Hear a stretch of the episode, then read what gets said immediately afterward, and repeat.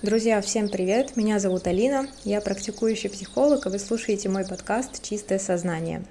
Сегодня поговорим с вами про избегание реальности, как мы это делаем, почему мы это делаем, к чему это приводит. В конце поделюсь с вами своим личным опытом, а, поэтому постарайтесь дослушать до конца. Надеюсь, будет интересно. А, в общем-то, у нас существуют различные инструменты для того, чтобы с реальностью не сталкиваться. Как это работает вообще, да, почему это работает? Ну, во-первых, жизнь, она сейчас такая философская будет зацепка. Ну, короче, а, жизнь а, довольно многогранна, да, и что я наблюдаю в психотерапии в основном? То, что люди очень тяжело принимают болезненный опыт.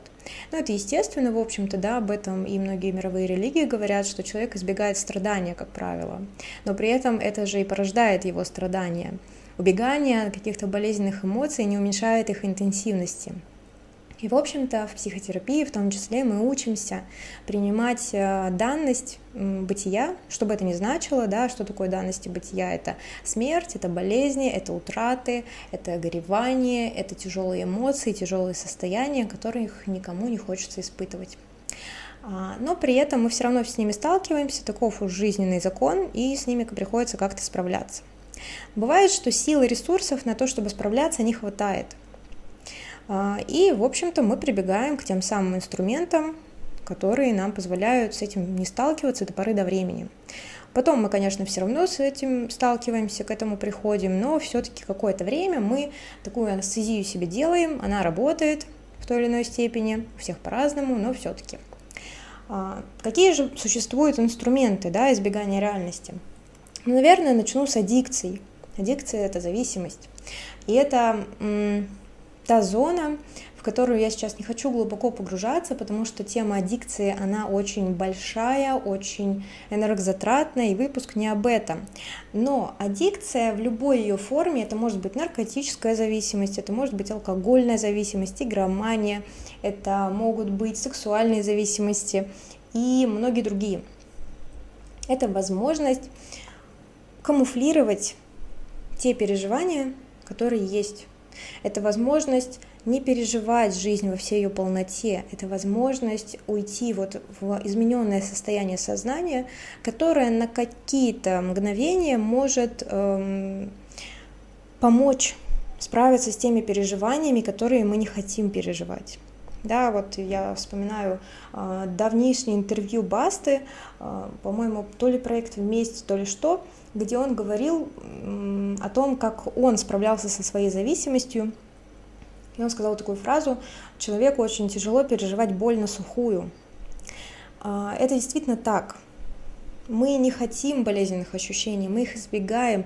Это естественный закон, с одной стороны, такой инстинкт самосохранения здесь срабатывает, нежелание туда идти, туда погружаться.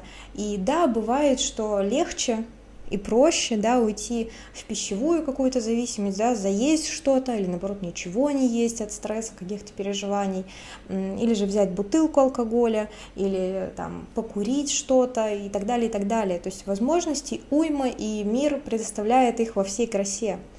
А, поэтому эти темы настолько развиты и, в общем, считаются достаточно прибыльными, чего уж там скрывать боль в нашей жизни постоянно, человек в этом постоянно, это супер прибыльно, действительно. Но суть в том, что э, от того, что мы приняли что-то, да, какую-то анестезию, э, боль не уменьшается. Она заглушается, она может быть как-то идентифицирована в этом состоянии, может быть море по колено, но при этом мы все равно возвращаемся в реальность. И снова, да, что такое, да, аддикция? Это возможность постоянно, постоянно возвращаться к ней. То есть это невозможность пребывания в реальности. Это постоянная попытка избежать этой реальности. А, причин у аддикции может быть много, это одна из основных. Следующий инструмент, который связан с избеганием реальности, это сон. Вот как бы это ни звучало тоже, но вот у меня в работе часто бывают депрессивные клиенты, и очень часто одним из механизмов ухода от реальности является именно сонливость и сон как таковой. А, мы в депрессивном состоянии часто говорим о том, что нам сложно подняться с кровати, нам сложно вообще что-то делать, как-то вот себя заставить функционировать, и человек, ну, по большей части, он уходит просто вот в эту потустороннюю реальность, которая заставляет его поворачиваться лицом к стенке и просто лежать. Спать, лежать, что-то вот такое. Да, сон – это тоже измененное состояние сознания, и бывает, что сны более благожелательные, благоприятные, а, нежели вот реальность, как она есть. Это одна из форм. Это одна из форм того, чтобы не жить в настоящем, но жить в, вот в этой потусторонней системе координат.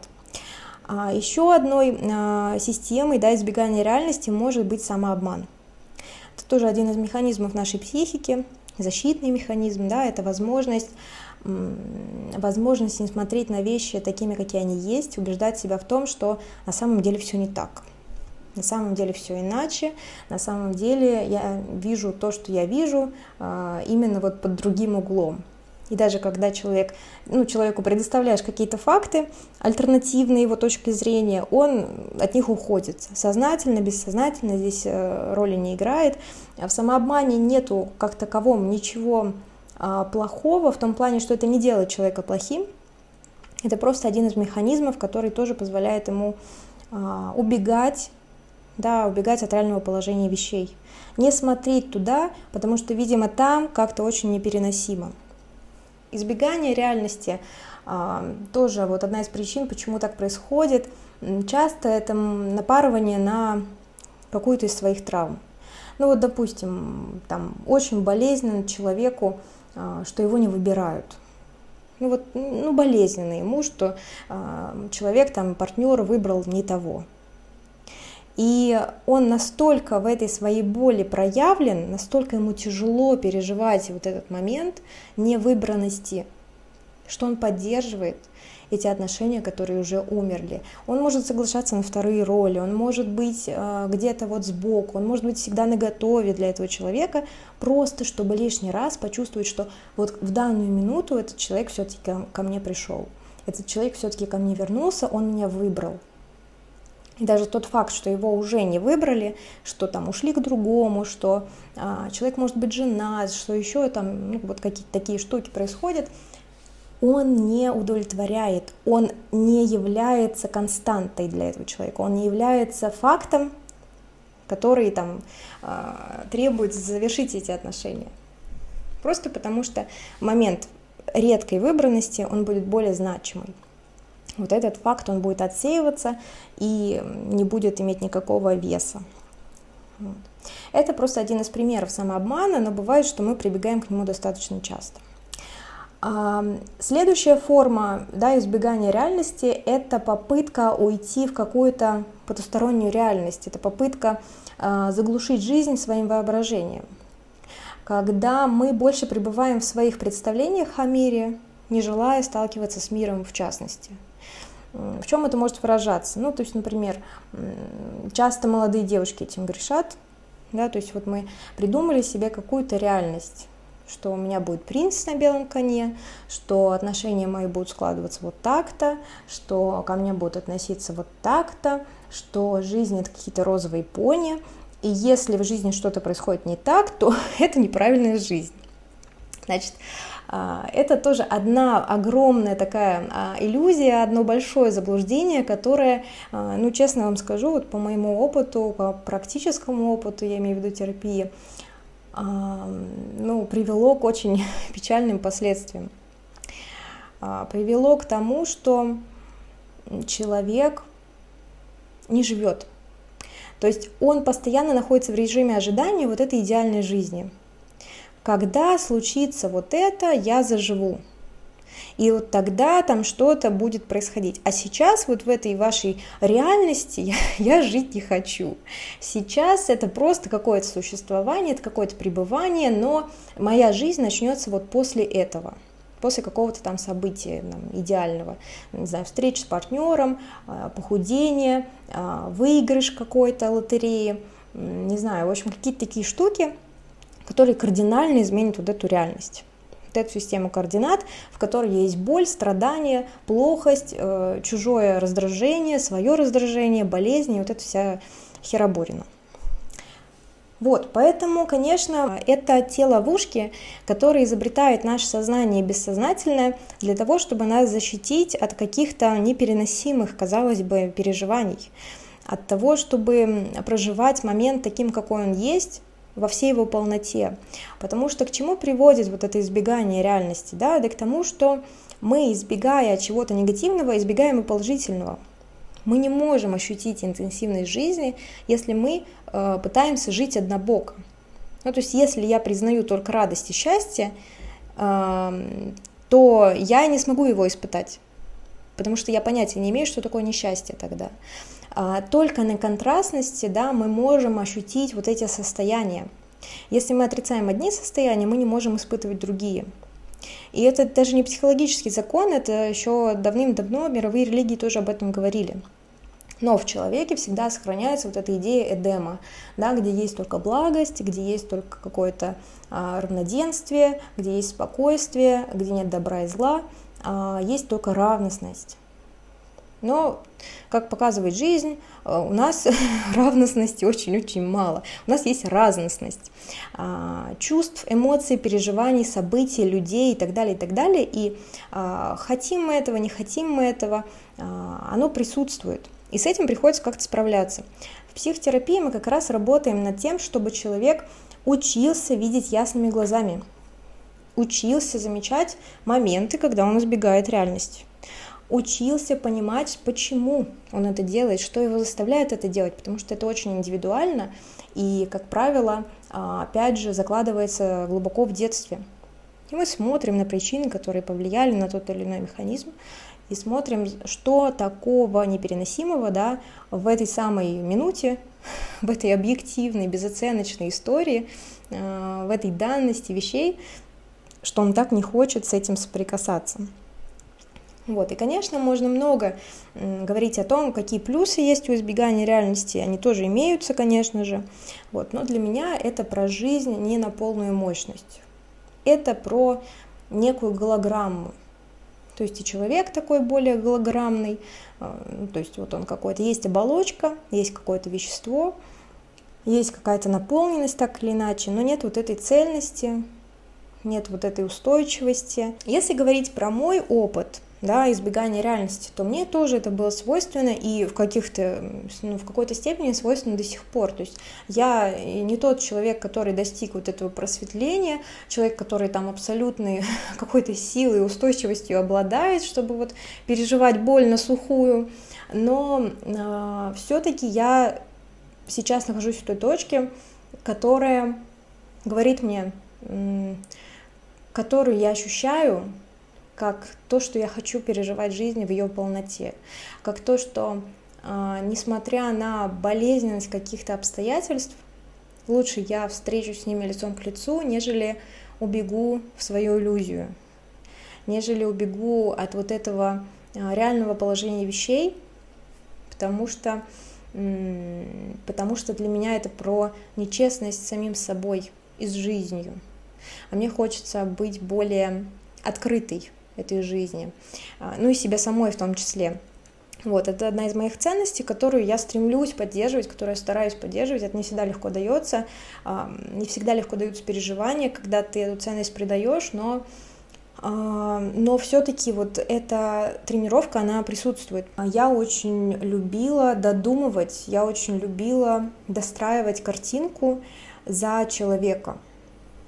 То есть вот у меня есть какой-то образ, да, вот я что-то там себе вообразила на основе слов, на основе каких-то э, мелких деталей, и вот уже сама достроила эту картинку, идеальную картинку, которая вот мне нравится, которую я люблю, которая меня устраивает целиком и полностью. И мне очень не хотелось смотреть в реальное положение вещей. А, то есть действия, допустим, могли расходиться со словами но как бы ты находишь причины, почему так, почему вот это, и ну как-то всегда э, сложно избавляться от вот этого идеализированного, идеализированного представления, которое уже у тебя сложился там в голове, и смотреть на то, что есть по факту. Потому что а, то, что есть по факту, бывает, тебя не устраивает. И тогда, если ты признаешь, что тебя это не устраивает, да, если ты приходишь в эту точку, то тогда с этим надо будет что-то делать.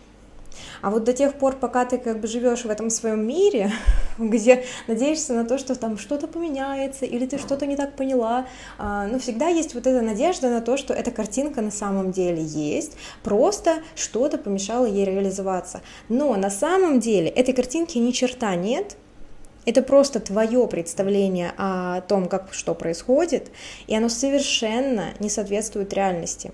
И вот когда ты все-таки приходишь к тому, чтобы э, видеть ясными глазами, уже реально смириться с тем, что никто не обязан оправдывать твои ожидания, и на самом деле ты э, ну просто слеп в своих иллюзиях, э, и увидеть наконец то, что вот у тебя вот прям под носом, увидеть дальше своего носа.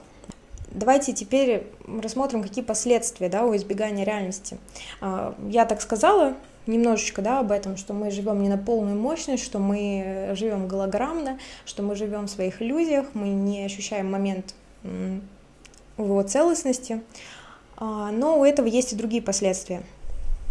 У этого есть последствия в виде потерь сильных, да, то есть э, мы, если э, не смотрим на реальное положение вещей, если мы не подписываем контракт на работу, допустим, с кем-то, и надеемся на то, что там человек нас не подведет, то э, будьте готовы к тому, что человек вас подведет, скорее всего.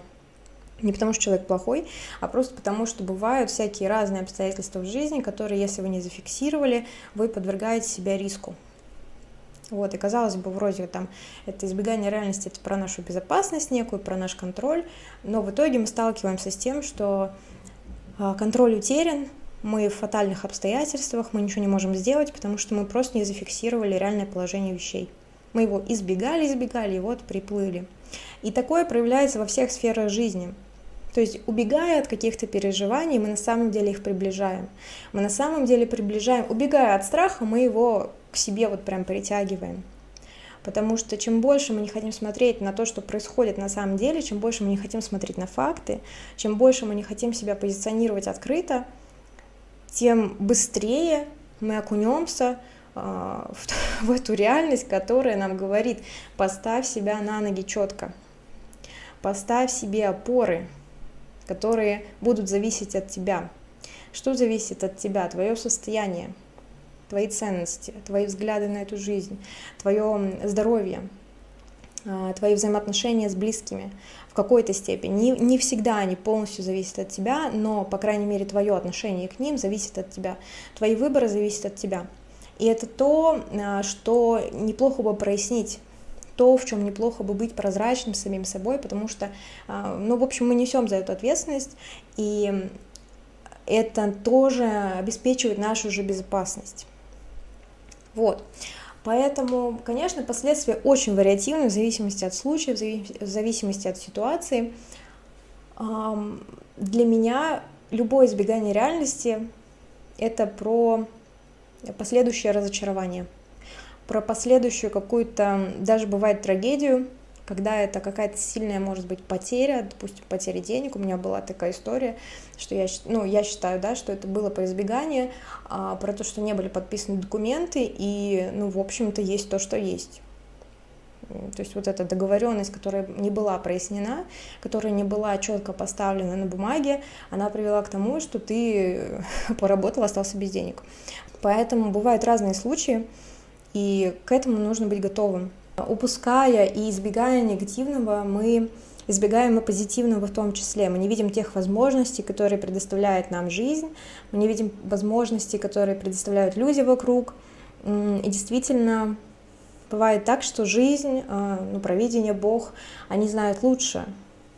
Они знают лучше, и они действительно очень э, щедры очень щедры для тех, кто умеет благодарить, кто умеет проявлять вот эту ясность сознания, кто э, готов к открытости, к переживанию нового опыта, таким, как он, какой он является. И это оказалось для меня намного ценней, это оказалось для меня открытием и в моей психотерапии, и в жизни как таковой, а, потому что я стала больше чувствовать, стала больше ощущать, легче понимать, что происходит, легче проговаривать, договариваться или не договариваться, и, ну, в общем, выстраивать более прозрачные связи с людьми в том числе. и с собой, и с окружающим миром. Вот, чего и вам, собственно, желаю, потому что действительно бесценный опыт. К этому я долго очень шла, и это еще не конец, это только какая-то такая переменная точка, которая, возможно, приведет к чему-то большему, а, к чему действительно хотелось бы прийти в итоге.